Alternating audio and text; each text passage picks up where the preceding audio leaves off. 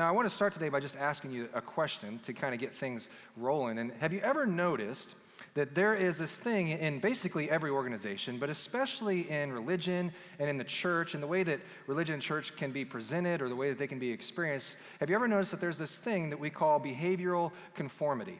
Now, what is behavioral conformity? That is this idea of this is how we do things here. If you want to be part of this religion, if you want to be part of this church, if you want to be part of this organization, these are the things that we expect you to do. These are the rules that you must follow. These are the, the behaviors, the customs that are traditionally accepted here. This is what is expected of you to be part of this thing. And if you're new here today, you've probably already experienced this to some degree. You walked in and maybe you didn't know what to expect from us, or maybe you didn't know what was expected from you. You didn't know what kind of the, the traditions and the customs and the rules were for you as you came in. You might have experienced that today. And it's this idea that like we live in these kind of bubbles, we live in these arenas that we're in. And, and when we're inside the bubble, when we're inside this, this arena that uh, is part of our lives, everything that we're doing there, especially if we've been doing it for a really long time, everything that we're doing inside that bubble just feels normal. It feels natural. It feels like the way things should be. But if, if you've ever had the chance to kind of be in a bubble and then come out of it and be able to view it from the outside looking in, sometimes we can view that thing and realize wait a second, some of those things that I thought were normal and natural aren't really all that normal at all. They're actually kind of a little bit weird, or maybe in some ways even a little bit wrong. Uh, I'll give you a perfect example from my life. When I was growing up as a kid, uh, years and years ago, as a little kid, I can remember, and maybe if, if you were in the church years and years ago too, and there's still some of this to some degree, but you might remember uh, that there was a time where when you went to church on Sunday, the idea was that you were supposed to wear your Sunday best, right? This is what my mom taught me. You always put on your Sunday best and you look like just amazing when you go to church. Like that's the that's what you're supposed to do when you go to church. That's the way I was raised. And so I can remember uh, about 20 years ago, uh, I just have a, a, little note, a little side note for for you young people that are in the room right now that think you guys are so cool and so hip, and you guys get to decide these cool, trendy, fashiony things. Just so you know, ripped jeans and jeans with holes in them were popular 20 years ago. So you're 20 years behind, FYI. And so I just I wanted to throw that out there. But but those were popular back then, and I wanted to wear what we called at that time my holy jeans to church. And I can remember telling my mom telling me, "No, we don't wear holy jeans to church because that's not what you're supposed to do." And uh, to which I would respond, the, the snarky kid I was, I thought church is the perfect place to wear your holy jeans. She did not appreciate that a whole lot. So, mom, if you're watching, sorry that I was a, a snarky kid back then, and uh, sarcastic with you. But the truth is, like, there was a part of me that thought that was part of the rules. Like, that was part of what you were supposed to do. And, and now here I am 20 years later, and I'm speaking to all of you in ripped jeans. So uh, we've come a long way, have we not? Um, here's another example. You have Listen, every single one of you that are in this room right now, you have your own arenas. You have your own places where you have these behavioral conformities in your life. I got to experience one this last fall during the football season uh, in this area. We were, uh, my wife and I, we visited a lot of the games because our, our son was, was playing football. And there was a song, or not playing football, he was playing in the band. And there was this song that, uh, that previously meant absolutely nothing to me that now has significance and meaning to me. It actually makes me think something subconsciously or maybe even consciously uh, when I hear it now. It's this song right here. Let's see how it hits you. Mm. Listen to that. It's moving, right? Some of you right now, you're listening to this song and it actually has significance to you. And the others of you that are listening, and that's all we're going to play for copyright reasons because we want to stay on Facebook. Thank you, Facebook.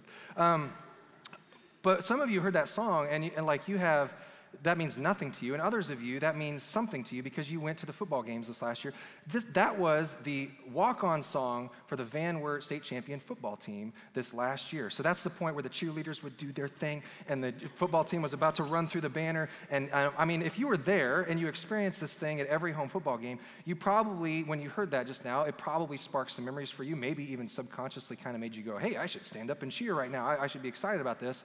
And if you didn't, if you didn't go to those games, you probably experienced the other side of this, where it's like, that means nothing to me. Why does this have significance? What is the point of this? Why should that mean anything to my life? And this idea of behavioral conformity that's in our lives, uh, for many of us, like maybe if you've had a poor experience in the past, this idea of, of, of condemnation that kind of comes around these things that we're supposed to do or, or not do or whatever, that may be the reason for you why you left the church in the past, if that was you because maybe you felt like you, you couldn't follow the rules or you didn't want to follow the rules or, or you failed to follow all the rules that existed. And, and it's in the, in the middle of this um, this thing we're talking about today that Jesus makes a mind shifting, uh, earth bending comment that we're going to look at as we're together with our time right now. And, and this comment that he made doesn't mean a whole lot to us. It's actually not really super important to those of us that are in this room now. In our culture, it probably is something that as you've read, you may have just kind of glanced right over and just moved right on past. But at that time, in that culture, this comment was a massive, huge thing. And this comment that he made was actually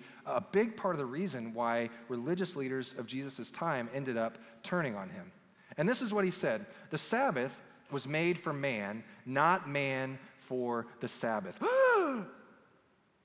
I know, right? It means like absolutely nothing to those of us that are in this room right now, but at that time, this was significant. Jesus is actually saying, listen, People are more important than the rules. People are more important than my laws. In fact, in that time, the way that Jews, especially, uh, the way that they celebrated and honored and, and, obeyed the Sabbath was something that set them apart from anybody else in their time. This was, this was everything. The Sabbath was everything to them. And Jesus is saying, no, no, no, no.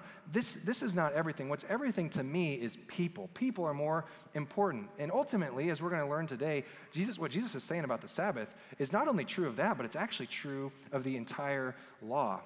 And unfortunately, so often, still today, and especially at that time, religious people can get this turned around and bad things can happen.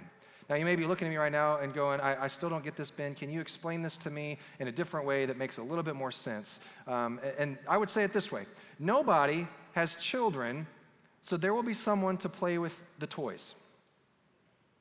Couples do not look around their homes and see all of these toys and go, hmm, we have all of these toys. Maybe we should have kids to play with these toys. No, we understand this. The toys are there for the benefit of children, not the other way around, not the children there for the benefit of the toys. And I want to say something that is huge. This is a big statement. It may be hard for you to believe this today, but it is true. God didn't create us, God didn't create you, so there would be someone to keep his rules. No, his rules exist, his commands are there. They are there for people, they are there for our benefit, they are there for us. God is for people, and ultimately, God is for you. Here's another, another thing I would say God loves you more than God loves his commandments. God loves you more than he loves his rules. And so often, when we get this reversed, when we get this turned around, what ends up happening is that people get hurt in that process. And so, what we're going to learn today, what we're going to discover today as we're together, is that Jesus came and he completely twisted this up. He completely changed this entire thing up, this entire system up that he was living in at that time. And eventually, the things that Jesus had to say would cause him to be arrested, they would cause him to be tried and convicted and ultimately crucified, all because Jesus refused to play along with the religious games and the religious culture of his time. And unfortunately, when religious leaders, and, and, this can be me so often as well, I'm guilty of this from time to time too, but especially in Jesus' time, when religious leaders used the law of God to manipulate the people made in the image of God, when they twisted it, when they used uh, his words in, in ways that weren't originally intended, Jesus was quick to remind them that they were on the wrong side of God, as we're going to learn today. And for many of you, if you have had a, a bad experience in the past with church or, or, what you would consider religious people, this could be at the heart of why you have a personal struggle with organized religion today. So we're going to explore this together today. And the way that we're going to do that is we're going to go through the story of Jesus of Nazareth. And we're going to go through this story as it was told to us by Simon Peter, uh, who we know as Peter. And Peter conveyed this story to his friend John Mark. Now, Peter had gone his entire life for over 30 years. He'd been going around sharing his experiences, these stories, these, these interactions that he had personally with Jesus. He'd been sharing these stories. And towards the end of his life, as we've been talking about in this series, uh, towards the end of his life, he's in prison. He doesn't know it at the time, but he's not going to make it out alive. And John Mark, his friend, is like, hey, Peter, tell me the stories of Jesus one more time so I can write them down. I think this is important and people are going to want to hear this someday. And so Peter shared these stories. Mark wrote them down, and eventually they became what we know now as the Gospel of Mark. Now, the Gospel of Mark, this document, in the fourth century was collected with a bunch of other documents, including what we have now as the Gospels, the, the writings of the Apostle Paul, uh, several other writings. They were gathered and collected in the fourth century into what we know as the Bible. But today, I don't want you to hear me talking to you or speaking to you or as we read through this. I don't want you to hear the Bible. I want you to hear uh, something different because Mark wasn't writing the Bible. Mark wasn't setting out to write the Bible. Mark was documenting Peter's experience with Jesus.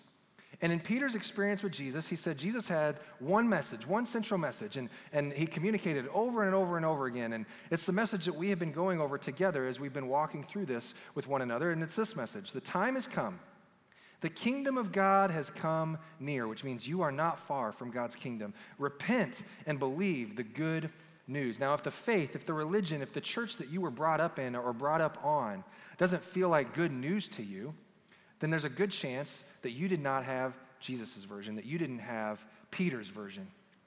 And this word repent that we've been talking about, the word repent there means to turn, to, to face and embrace this new way of living, to, to face this new way of relating to people that are around us, to face this new way of understanding God, this new way of loving other people. And so last week, where we left off, Jesus was up here in this area called Capernaum around the Sea of Galilee. There's a bunch of fishing villages in this area, and, and Jesus is there. And up to this point, where we left off, he had four followers Peter, Andrew, James, and John that he had invited to follow him at this point.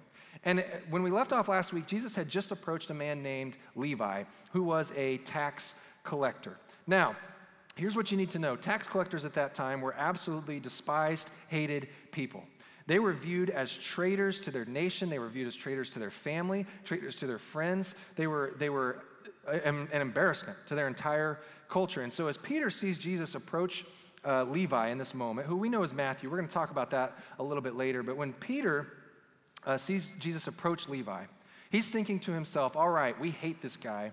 Jesus is finally going to let somebody have it. He's going to let this guy have it and just go after him. He's like, Go get him, Jesus. And Jesus goes up to Levi, who's sitting at his tax collector table, and says, Levi, follow me. Come follow me. And I'm sure in that moment, Peter and his buddies were like, Whoa, whoa, whoa, Jesus. If he's in, if he's who you're going to invite to follow you, then we're out. Are there, I mean, Jesus, are there no restrictions? Are there no limits on the kinds of people that you will invite to follow you? But fortunately, Peter and, his guys, they had seen enough from Jesus, they'd heard enough from Jesus at this point to know that he was worth following. So they decided to go ahead and stick it out with him. They decided to follow him. But Jesus invites uh, Levi to follow him as well. And Levi says, he gets up from the table and, and he decides to follow Jesus. And he's like, Where are we going, Jesus? And Jesus is like, You know what? I thought we would go over to your house. So Peter's explaining this story to Mark, and it says this While Jesus was having dinner at Levi's house. Now, this is significant because in our time, today, uh, having somebody over to your house for dinner, that's, that's an important thing. That's a big thing. But at this time, this was massive. This was huge because in that culture, this was, this, uh, dinners together at people's homes were intimate. They were symbolic of something. They were, like everybody in all of these communities were so close that they knew everybody's business. They knew that Jesus would have been in this man's house. And so everybody knew it. And what this implies is that Jesus was accepting of Levi. But here's the crazy thing it wasn't just Peter, Andrew, James, John, and Jesus having dinner at Levi's house. No, it, it, gets even worse for them. It says, many people, many tax collectors and sinners were eating with him and his disciples, for there were many who followed him. So Jesus is like, Levi, follow me. Let's go to your house. And Levi's like, come on, guys, let's shut up shop and uh, we'll call it a day. Invite your friends and family, party at my place. Let's go. And they go over to his house. Now, here's what's really interesting. At this point in the story, at this point in what's happening with Jesus, He's already disrupted the lives, he's already interrupted the lives of religious leaders at the time, and they don't like it. And they've decided they're going to keep an eye on what Jesus is doing. They're going to keep an eye on him because they want to make sure that they know exactly what's going on because they don't like what he's been sharing or what he's been doing. And so they follow him over to Levi's house, but they wouldn't dare go across the threshold and, and walk into the house and interact with these people because if they did, they would be considered ceremonially unclean. So here they are outside of the house, and it says that when the teachers of the law, who were Pharisees, saw him eating with the sinners and tax collectors, they asked his disciples, they're like, hey, Peter, come here, come here, we got a question for you. Why does he eat with tax collectors and sinners? Why does he eat with tax collectors and sinners? Why does he uh, not eat with us? Why does he give them all of his time? He won't give us any of his time. Why? Instead, he spends his time with the worst of the worst. One translation into English from what Mark wrote says he spends his time with scum. That's how they viewed people like Levi at that time. Jesus is a rabbi. He should know better, in their opinion. And so Peter's like, I don't know, I'll go ask him. And so Peter goes back into the house. He finds Jesus, who's probably around, by the way, Levi and all of his friends when he says this. On hearing this, Jesus said to them, It is not the healthy who need a doctor, but the sick. At which point, I'm sure Levi and his friends and buddies were like, wait, what? The sick? Jesus, are you calling us sick? To which Jesus would say, yeah. Listen, I know what you guys have been up to. I know the lives that you have been leading. I know the things that you have been doing. I know who you are. But for whatever reason, as Jesus says this, it's somehow not offensive to them. For whatever reason, in that moment, Levi is ready to acknowledge his sinfulness. He's ready to acknowledge his sickness, his brokenness. He's ready uh, to confront that thing. When, when Jesus invites him to follow up to that point, Levi was a nobody. He was an embarrassment to everybody. He, he was going to live his life and die and not be remembered, and, and it was just going to come and go. But now he's been given an invitation, he's been given an opportunity to follow Jesus, and he's considering following. And do you think, do you think Matthew knew in that moment what hung in the balance for him following Jesus? The truth is, he didn't.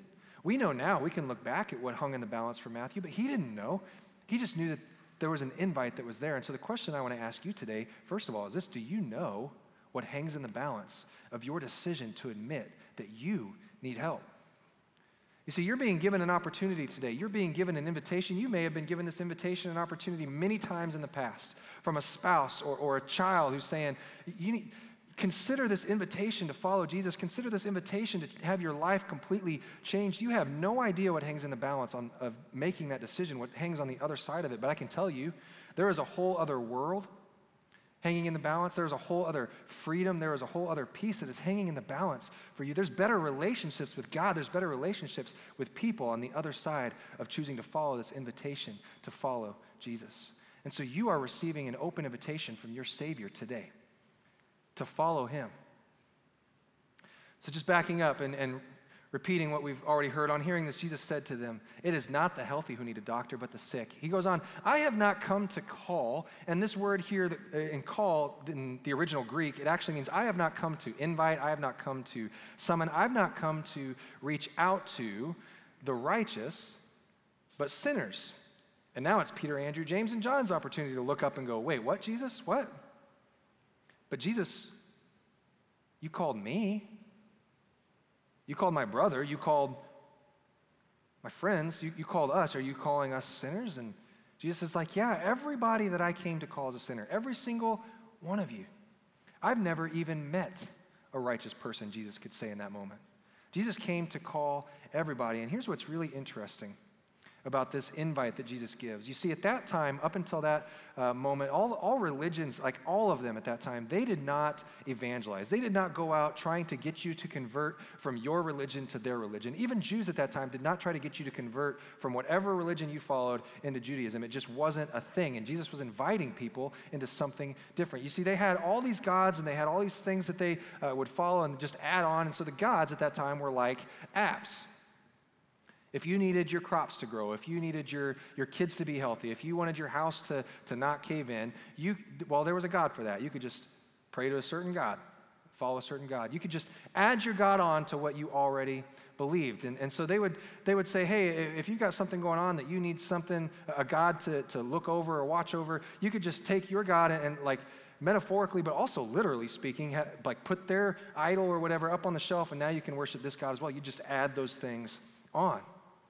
And Jesus is saying, No, no, no, no, no. I am inviting you to something new. I'm inviting you to leave something. I'm inviting you to abandon something and inviting you to embrace something new. And he's extending that invite not only to Peter, Andrew, James, John, and Levi, but he's also extending that invite to you today. And what was that invite? The time has come. The kingdom of God has come near. Repent and believe the good news.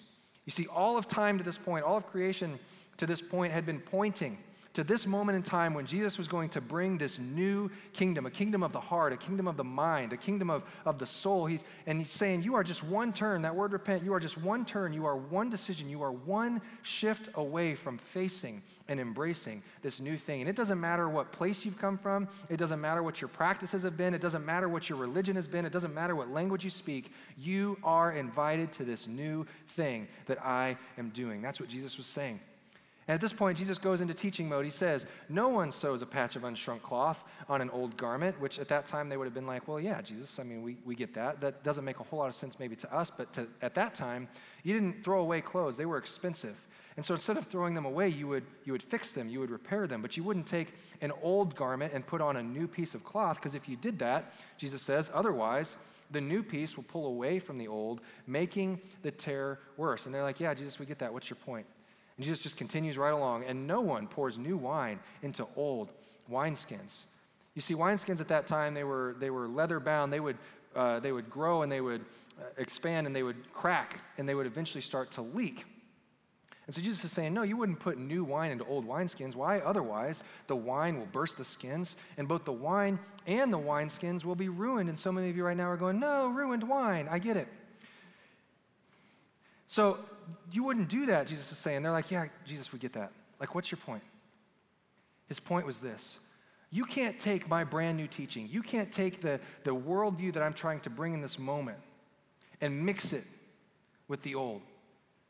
He's, he says, I'm bringing a new cloth. I'm bringing a new wine to what we're doing. And you can't mix that thing with the old. See, this image of torn cloth, the image of burst wineskins, what Jesus is communicating is that it's, it's impossible to blend my new message with the current system that you are living in, the current system that you are, are trying to put on yourself and force on other people. You can't blend these two things together. You can't take my teaching and put it up there on that shelf with the other stuff that you've been taught to this point. You've got to get rid of that stuff and replace it entirely because the two, if you try to blend them together, are completely incompatible. You see, Jesus came to fulfill and replace the entire law with something that was better. And so he's saying, no, no, no. Here's what you do with that you pour new wine into new wineskins. You see, a little bit after this, Jesus was going to start talking to his followers about this new movement that he was going to bring, this new gathering, this new assembly, this new ecclesia that we know now as the church.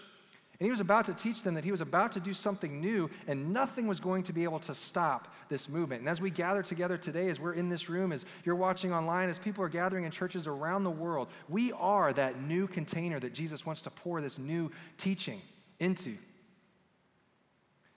And Peter, being the storyteller that he is, to Mark, he, he just continue, continues on into a new story. He takes a little bit of a turn and starts sharing a new story with them. Jesus went into the synagogue, and a man with a shriveled hand was there. Now, this man uh, with a shriveled hand, he probably had some sort of hand atrophy. He probably broke his hand at some point, and uh, it probably didn't heal correctly. And he would have been embarrassed by this thing, and he, wouldn't, he would have wanted to keep it hidden at all times. And the reason that he would have been embarrassed by this is because in that time, in that culture, it was believed that if you had uh, uh, something like that or you had a, a, a health issue of some sort, it was believed that that was a direct consequence of your sin or somebody in your family's sin. That was a direct consequence of it. And so it would have been an embarrassing thing for him that he would not have wanted people to see. But somehow in the synagogue, he gets Jesus' attention. He's like, hey, Jesus, check this thing out.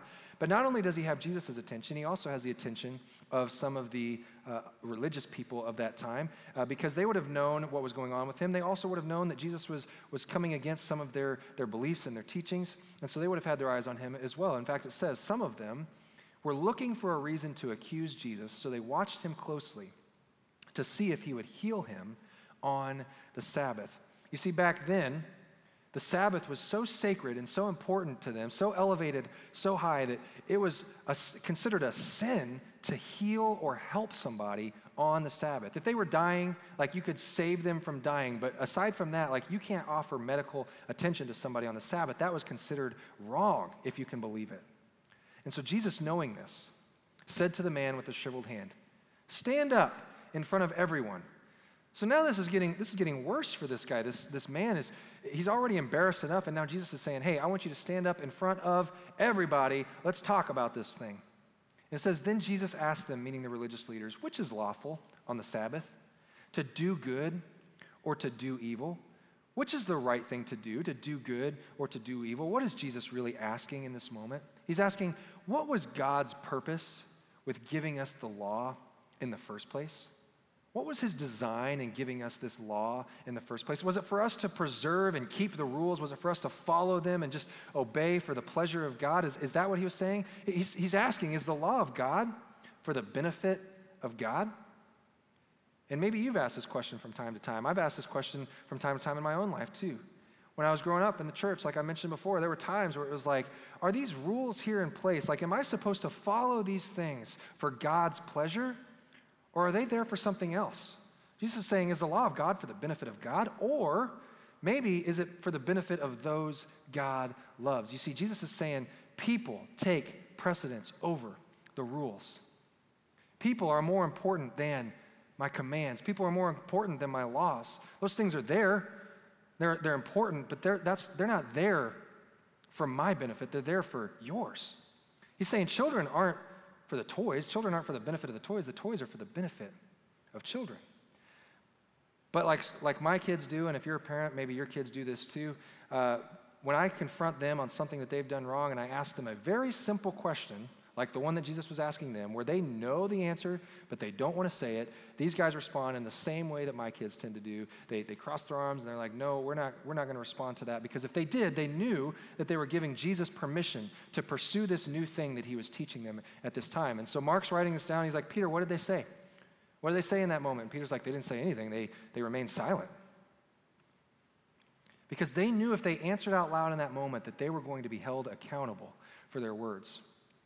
And if you're here today and you are considering following Jesus, if you're considering Christianity, and maybe you've had something happen in your past where somebody has caused you to feel like, uh, like you are condemned or, or out of line for not following certain rules, or maybe you've just been treated a, a way that is uncomfortable, I want you to know something today. When, when Jesus was around and when religious leaders twisted his words and twisted the laws and the rules uh, to, to manipulate people, he had something to say about that. He had a response for them.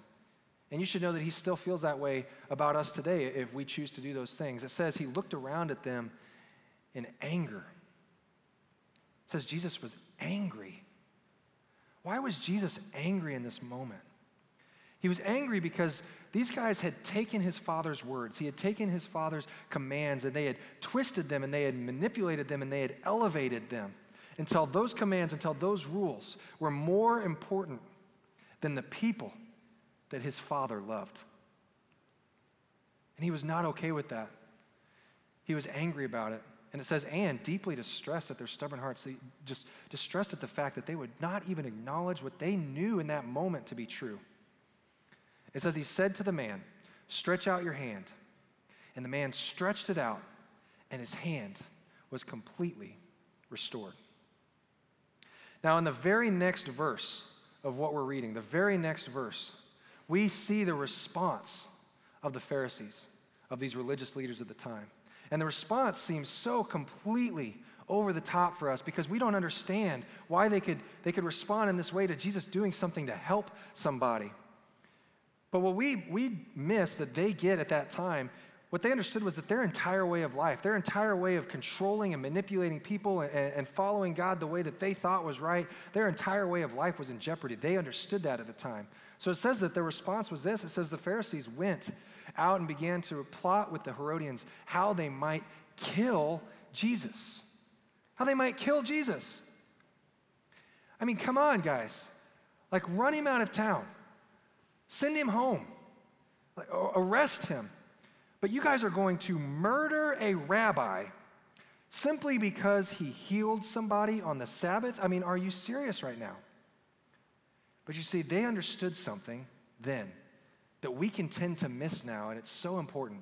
They understood that there was no way to blend the kingdom that they were trying to preserve with the kingdom that Jesus had come to establish. You see, up to this point, well, and at every point for that matter, Jesus had come to completely reverse the order of just about everything that they believed at that time.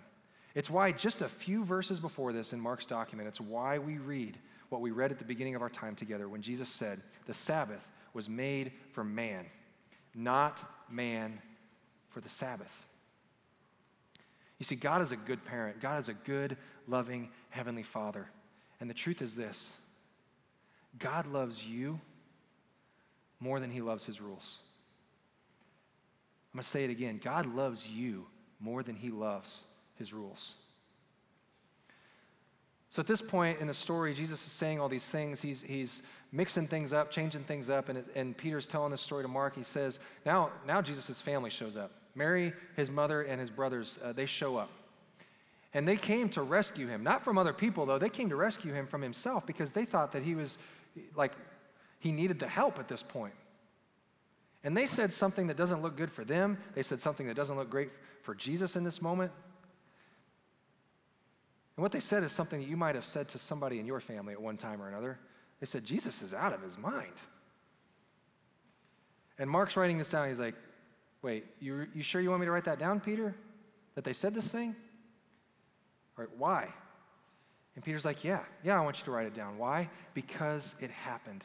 He's like, Mark, I'm not gonna, I'm not gonna sand off the rough edges of the story. I'm not gonna try and tidy up the messy parts of the story because these are the things that happened. And right there in the story is where we're gonna pick things up next week. So don't miss that. Make sure you're back here next week. But before we go, I just wanna give you a couple of quick takeaways today. First of all, if you are here today and you are a sinner, and by the way, you are, because we all are, we're all broken. If you are a sinner, you are invited to follow Jesus.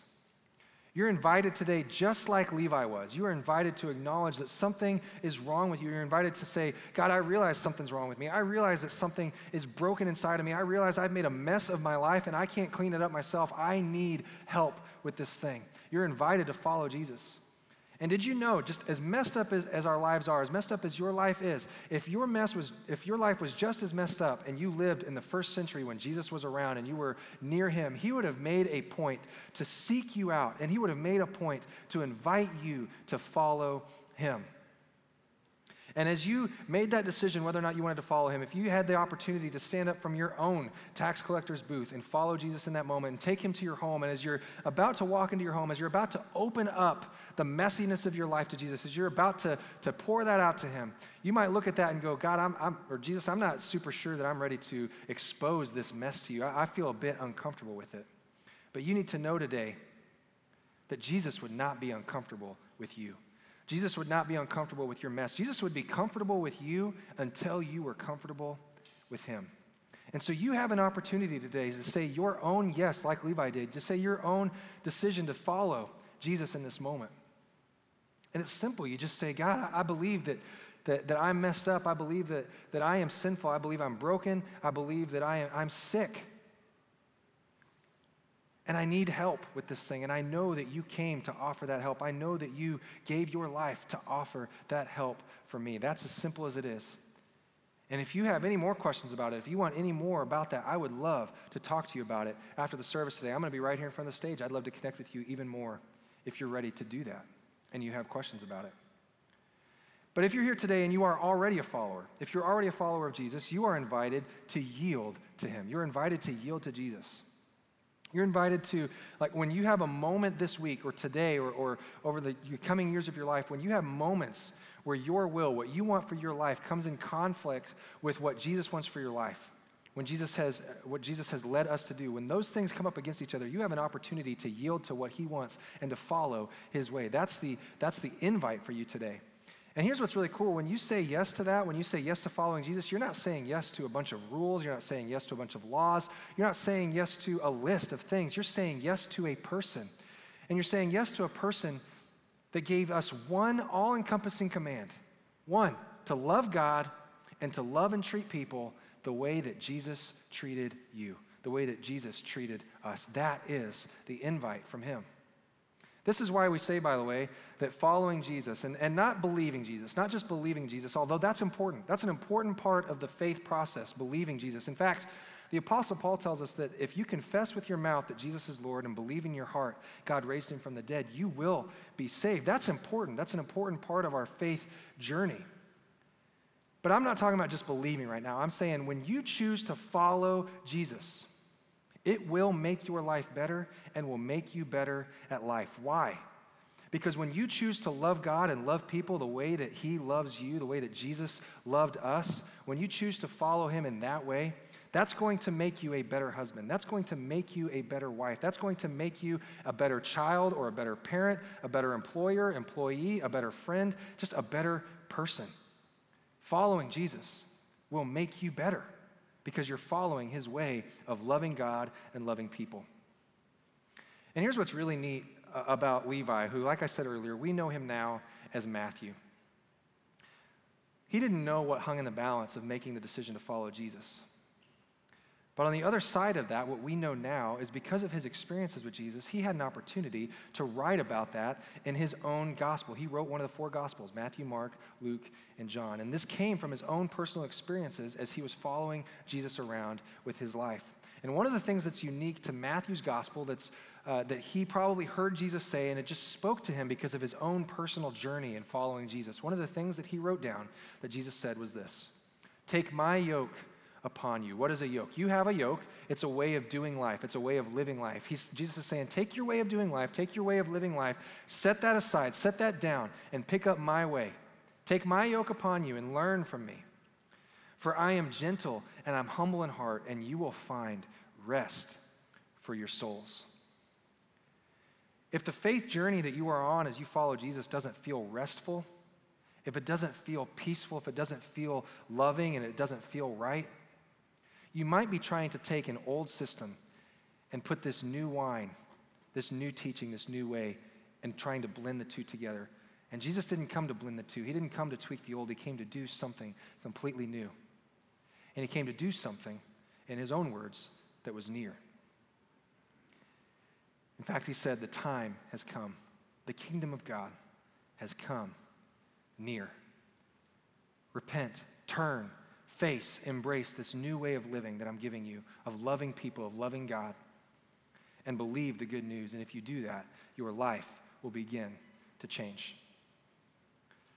That's what we are being called to. That's this new way of living that Jesus called us to, to love God and love the people around us.